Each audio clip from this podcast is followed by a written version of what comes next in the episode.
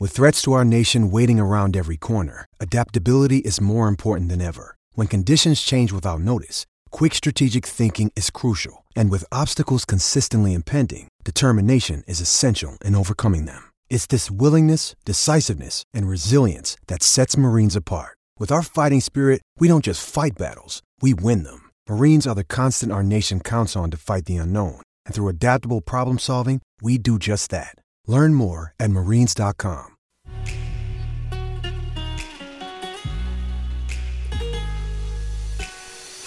Coffee and Cream with Rogers and Benning on Hale Varsity Radio.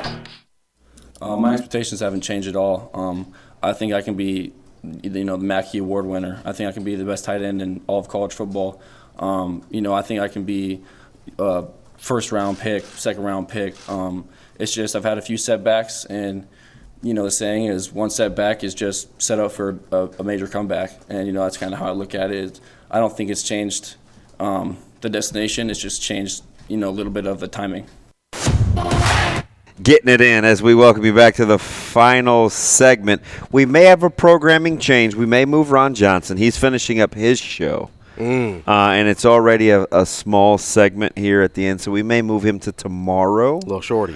uh, just so he has the full allotment because he can go. Yeah, yeah, for sure. You just give him a couple of questions, and he will inevitably That's kind of the play-by-play guy thing, uh, he, right? he will Is- he will is set you can that roll. he will set that thing off, man. Yeah. So uh, we'll see. I don't want to I don't want to shorten his time, but you know it's interesting. Let me let's finish up Big East before I get to that Fedoni thing yeah, real quick. yeah, yeah. Uh, in college basketball, eh, who's your who's your favorite? Is it UConn? In the Big East, Yeah, To as far as national or in the tournament, in a tournament. Let's start small, my I man. think it- small. Baby, honestly, I think- baby steps. I think Robbie. it's Marquette. That's the team I trust the most. really. Yeah, I've on, seen- on a short window for preparation, you still like Marquette. So I I don't I- want to talk you into anything. no, I, know try. that's impossible. I'll be honest. I don't. I probably don't take that as into consideration as much as I should. Mm-hmm. The three games in three days, but I have a really hard time looking at a team that I know has flaws and that I've seen struggle for long stretches. I just think if you see Kolick multiple nights in a row, you can figure it out. I would think that you could figure him out if you see him multiple possessions in a row, but that generally doesn't happen. Well, it didn't happen to Creighton. That's know what I you're mean. doing. Like you know, like Are you going to be envisioning that offensive set in your sleep? yeah, I'm just I have nightmares Low ball about it. screen, yeah, just- I wake up in a cold sweat. Um, no, like I, he's one of those guys that maybe we don't give enough credit to because of how he looks. Mm-hmm. Like he doesn't look like anything spectacular. He's kind of it's the Steve Nash effect. Not saying he's Steve Nash, but he's a very unassuming looking guy. But he gets everywhere he wants to go on the floor on a really consistent basis, and not just against Creighton.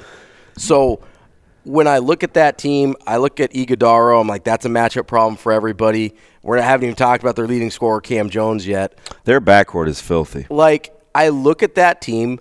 Backcourts run March. We know this. I look at that team, and it's the only team in the Big East that I haven't seen stretches of, whether in preseason or, or at, you know non-conference or in conference season. They haven't had a stretch where I'm like, ooh, they look bad. Yeah. Everybody else, UConn started off this like seven and seven in conference play. They were a 500 team through two thirds of conference play. That's not great. Obviously, Creighton has had their struggles. Providence, I just don't think the talent level's high enough overall. UConn, Soleil Boom can disappear. Fremantle's not there. Like, I don't feel great about that, though they're probably my second choice. Marquette's the only team that, through 20 games, and that sample size has to count for something, I haven't had a doubt about. Yeah. Uh, well, I'll give you my pick. Mm-hmm. I'm taking Creighton, and it is the non-homer pick. Okay. because of what you said you maybe weren't paying enough attention to. On any given night, Creighton can have the top two leading scorers be different.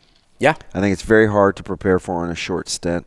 I also trust Mac's staff the most in terms of getting ready for a game Sure. on a short turnaround. So give me Creighton, a dark horse that is not a That's not Nova. that's top that's not top five in terms of picks to win. Top five is UConn, Marquette, Creighton, Xavier, Nova. Give me a dark horse. Providence. Boy, I'm not gonna do it. I'm gonna take Seton Hall as the dark horse. They I can't- like Pro- I like Providence. Seton Hall can't score enough for me. No, I understand. That's I mean, and you know me, I put way more. Well, that's emphasis what on makes him a offense. dark horse. Right. I put way more emphasis on offense. It's a flaw of mine when evaluating basketball because it's the thing I care about the most. It's- So what, you then take St. John. They can't guard a soul, but they'll score. well, th- that's the problem though. Is when they don't guard a soul, they can't score. Their half court offense is some of the worst offense I've seen in my life. Their half court offense is booty. Yeah. Like so that's they. That that's not good for those of you listening at that's, home. that's not good offense, right? Just because the numbers sometimes get high. Djibouti? just cause, just because the numbers get up there sometimes doesn't mean it's good offense, right? Yeah. So the team that I look and, and honestly, that's part of the reason I don't trust Creighton all the time. See, I don't. I can't stand Providence.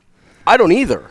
You talk about a team that goes I just into I some. just dismissed them because I don't think they're very talented. But that isn't that your dark horse?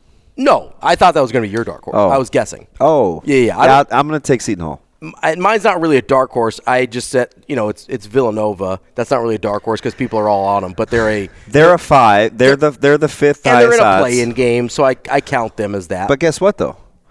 I'm gonna cut you some slack. Yeah? because we're boys. you're gonna give me Villanova as my dark horse? They're both both Villanova and Providence have the same odds plus fifteen hundred. Oh, there you go. So that's not terrible. I I mean, that's a long shot. Yeah. So here's, and this is why. When it goes from plus four twenty five to plus fifteen hundred, that's a gap. That's the difference between Xavier and Nova. between the top four and Yeah. then yeah, so that that's a long shot. I'll give it to you. So this is part of the reason I probably don't give Creighton as much credit as other people do, is because it's what John Fanta said, right? They sometimes go through stretches where their shot making is not very good, Mm-hmm. and that's what I don't trust. but they can manufacture ways to grind it out. They can, and their defense is good enough that, especially if you don't have a bad matchup with a stretch five, that Kalkbrenner and that defense can keep them in games until they make just enough shots, right? That's Will- what we will- saw will- last March. Will Sonogo make another couple of threes against Creighton if they see each other in the finals? Dude, he's like more than he welcome did in- to. He's Could more than you welcome believe to. that? I will take Sonogo. Take I think he led them in three pointers made that game when I think they you're beat right. Creighton. I think you're right because l- listen, and that's one of those things where I, I agree with Coach Mack on where He's open for a reason. He'll live with that. Yeah, if, if that's if that's what it takes, if Creighton is going to lose because Adama Sinogo is raining down hellfire from three, congratulations, UConn, you win. God, that sounded like a line from uh, what's oh boy on uh, Infinity Wars?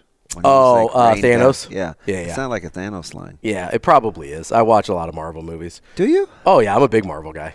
Yeah, that's unfortunate. I'm DC, but we've been through this before. I'm a huge movie nerd. Like so, Well, I've this watched Is, all. this the- is where we need Matt DeMarinas to I've kind watched of balance this Well, out. he loves your DC stuff too. well, he's an Aquaman guy too. He understands the appreciation for. an Listen, Aquaman. I liked Aquaman. That was one of the better DC movies. You know what it is? I don't like um, who's the guy? Zach. Uh, Carpenter. No, the the Shane, director, the director. Zack Snyder. Zack Snyder. I'm not a Sn- Zack Snyder guy. So He's, the ones, ruined, he's ruined multiple movies. the guy, the ones that aren't directed by Zack Snyder, I liked a lot. Shane, is there validity in that? You're the you're the Siskel and Ebert of the two of us. I haven't seen. I mean, everybody everybody says the Justice League Snyder cut. I haven't seen that. It wasn't any better. well, now that you It was just have longer. now that you have Wi-Fi, man, the whole world Wi-Fi, the whole world is open up to you. 2023, my man finally gets Wi-Fi at home. You know That what is I said fan- when I. You know what I said when I got it. What? Welvin the Great, not to be confused with Shane the Great. Um,